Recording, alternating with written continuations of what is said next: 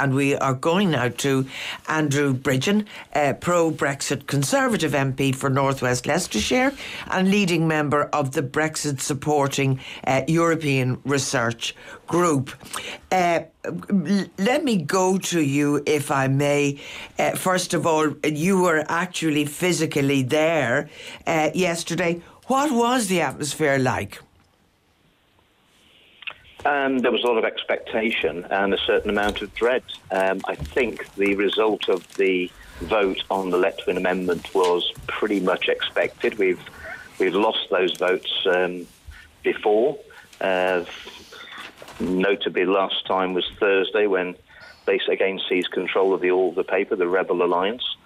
Um, I think deflation and the feeling in the country is they really wanted this to happen it's a, tolerable deal. It's not perfect by any stretch of the imagination, but I was willing to support it um, with some reservations. And I think there's just a feeling in the country that we've missed an opportunity to end the paralysis, the damage to our democracy, the damage to our parliament that's been going on for far too long. If um, you take what happened yesterday, um, were you surprised uh, that the government didn't plough ahead? Because, as I understand, they thought they had the numbers just to go on the deal. Yes, but um, if they if they'd done that, that then attaches the Letwin Amendment uh, and potentially was more more damaging to the government to do that. I think they're going to bring it back, try and bring it back next week, uh, and have a hopefully a clean vote on it. Obviously, the the speaker's um, not impartial in this. He may say that he may assert so, yeah. He may say we've already had one vote on this in this session of Parliament, and he may well be lobbied by those who don't wish the deal to go through to uh, to um, refuse permission for the government to bring that forward. I mean, that, that, that um, motion uh, on Saturday should not have had any amendments uh, accepted. They were accepted at the discretion of the Speaker.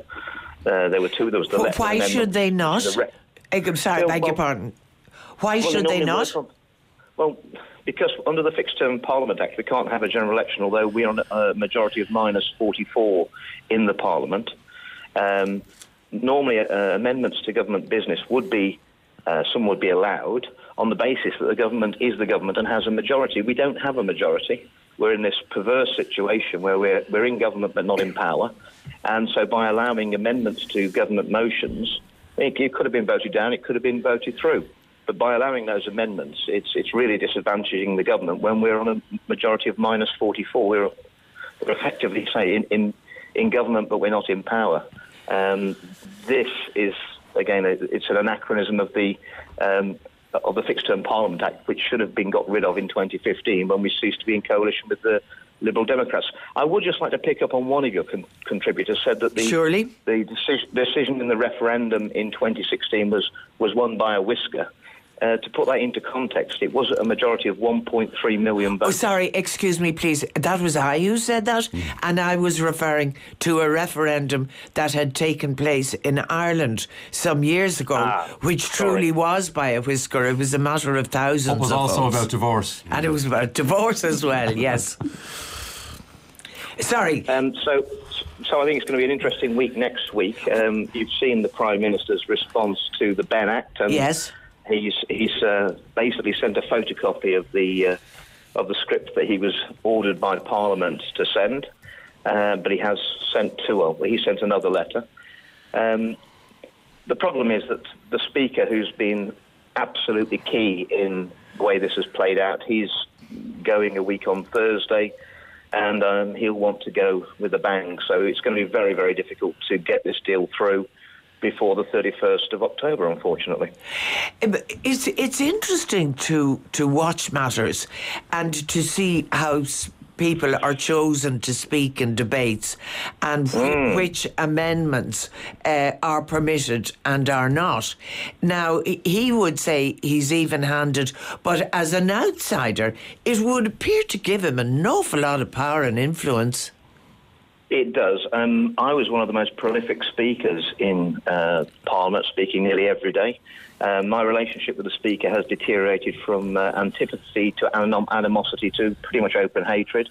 Uh, I've criticised him in the media and the press, and it's pointless me going into the chamber because he won't call me. So mm, the voice of North West Leicestershire has been pretty much silenced in the chamber for the last four weeks. Um, I've put in for urgent questions. I've been an MP for 10 years. I've put in for urgent questions. I've never had one accepted. Um, whereas his favourites and those who have political leanings aligned with him have probably never had one refused.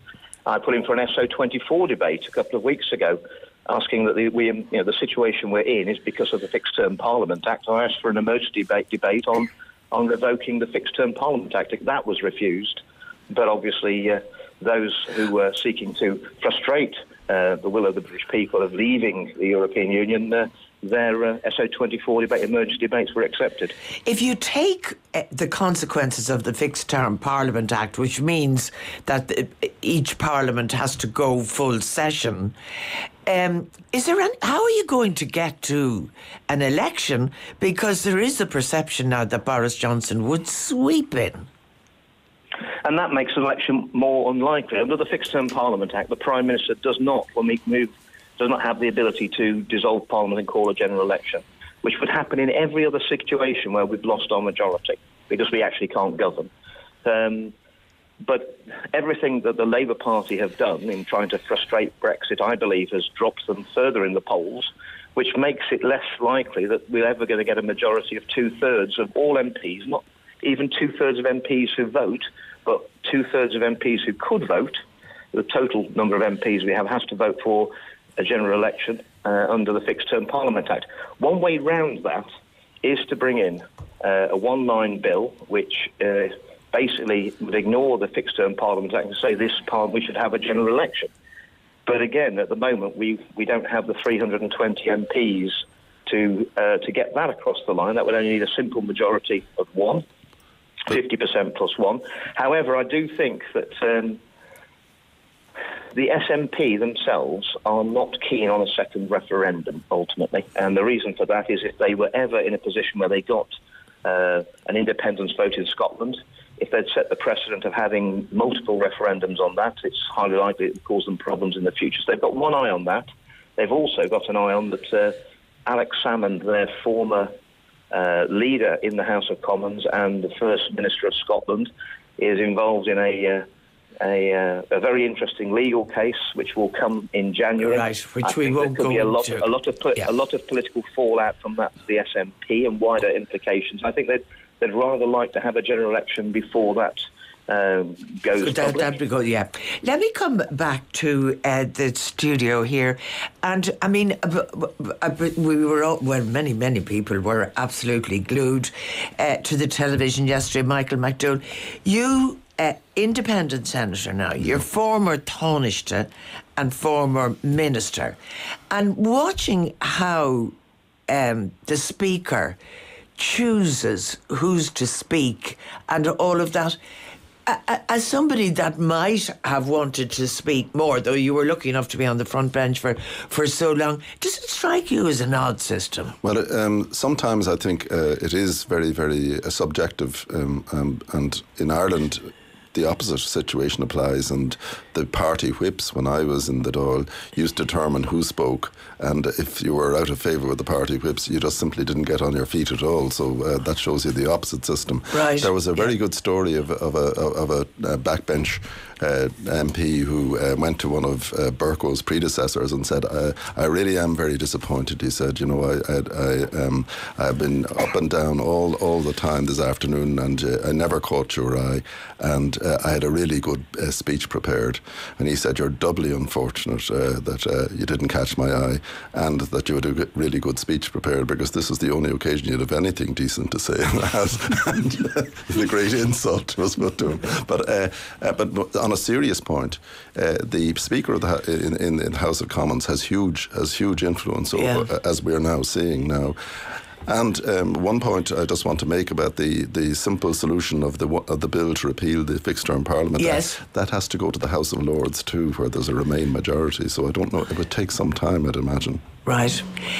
Um, how, how do you see things moving on, Andrew Bridgen? I can hear the frustration uh, in your voice. I mean, if the House, the, the Commons, and if the other House are both pro Remain, how do you move on? I think that we will get eventually the SNP to join with us and vote for a general election. That may be after, after the 31st of October when we've either left or extend because of the unwillingness of this Parliament, which is dominated by Remain MPs, in contrast to the country, to push through this tolerable deal by uh, Boris Johnson. Um, and I honestly believe that the European Union are now completely frustrated uh, with the situation we find ourselves. And I think that will force us to a, to a general election. And I think Labour MPs who uh, are running away from the electorate, uh, which is amazing that you'd offer, uh, France has offered twice a general election, which the opposition have refused, having called for one every day for two years. The longer they run away, the more they'll be punished at the polls when we eventually uh, get there, which is, is, is inevitable. You, you, know, at the end of the day, we're all going to be held accountable for what we say, what we do, and the way we've voted since the last general election in 2017 by our electorate. And there's a lot of frustration. The frustration in my voice is only actually the frustration of my constituents, and I believe the country over here as a whole uh, with our parliament. At times, I've actually been ashamed to be a member of parliament over the shenanigans that have gone on over the last uh, few months. It is, it's been particularly unedifying. And coming back to the speaker, I, he's finishing um, the next uh, the week after next. Yeah. Uh, we're going to have a, an election of a new speaker on the 4th of November.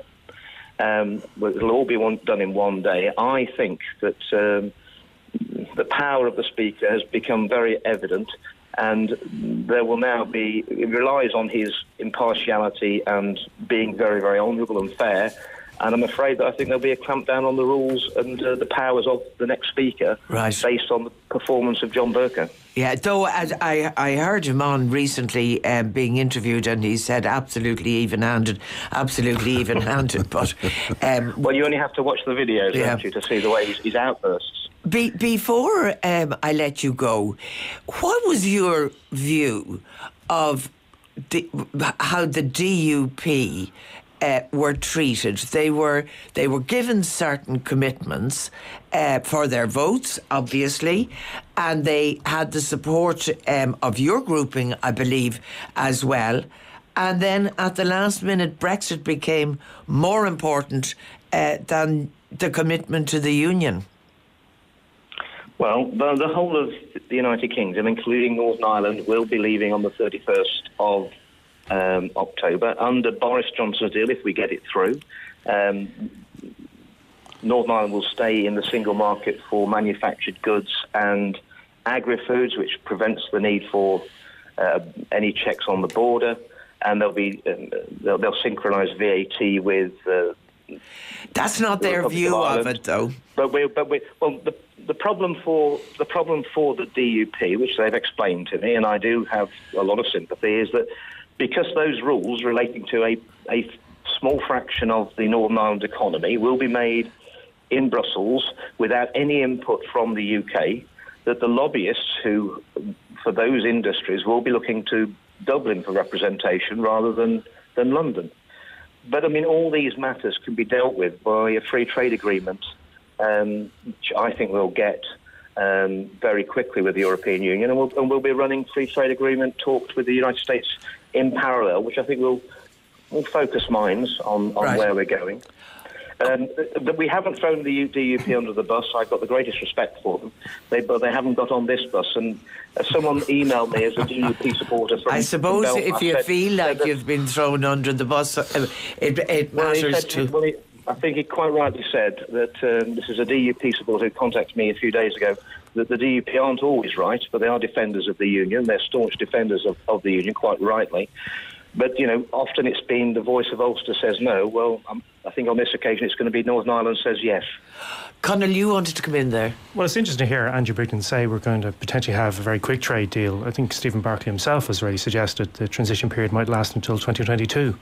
And of course, if the UK does want to diverge, that's going to make it much more difficult In to conclude that trade deal because the more you want your own fishing rights, you want your own standards for various industries, that's just going to prolong the negotiations year after year. And you think of Canada itself, you know, it took over five, six years to negotiate. So seven years. Seven years. So again, you know, you listen to this, you know, there's been a lot of sort of aspirational talk about Brexit and what it might achieve for the but, UK, but a very quick trade deal, I find it very hard to believe is going to happen anytime soon, unless the UK is prepared, as most of its industries believe in their industry bodies, that they should be aligning with the EU.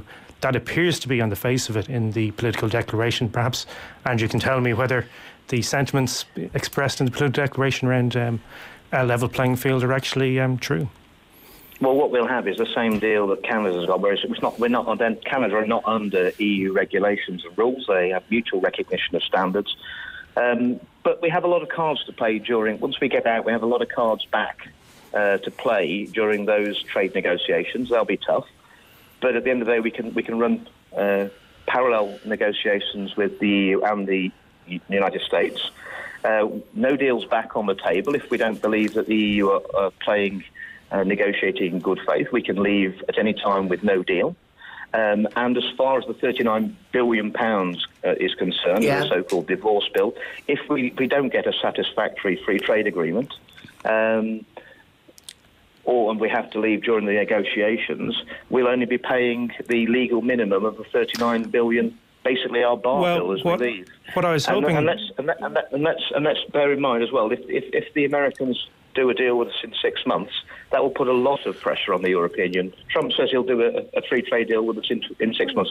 Let's say that's 12 months. Okay, well, well, you well, want to go back in there? Well, what I was hoping Andrew would tell us is that in the political declaration, uh, it says that the UK will abide by state aid rule, or minimum level playing field provisions on state aid, tax, uh, welfare, uh, environmental standards. Uh, that's what's in the political declaration that uh, Boris has brought forward. So, if you could just tell us that the Conservative Party is in favour of those things, because if they are, that means rather close alignment with the EU, which hasn't been the message uh, that we've heard so far. Um, well, everybody knows that uh, we're not we're not looking for close close alignment on standards. I mean, our standards in, in industry, the environment, tax, and welfare, labour law, environmental we're, we're, standards. We're, that's what's in the. Not, we're certainly not going to give. Well, that's a bit rich from um, from the Republic of Ireland. It's yours. It's your political declaration. 12 and a half percent up. I'm just asking you, Andrew, is what you, is what's in the political declaration true? Is the UK going to have level playing field provisions on tax, environment, welfare, all those things that which Boris Johnson has brought in the political well, in that case, is in it true? Case, in, that ca- in that case, we'd have to lower all our standards to EU levels because you know, maternity, maternity the EU, Andrew.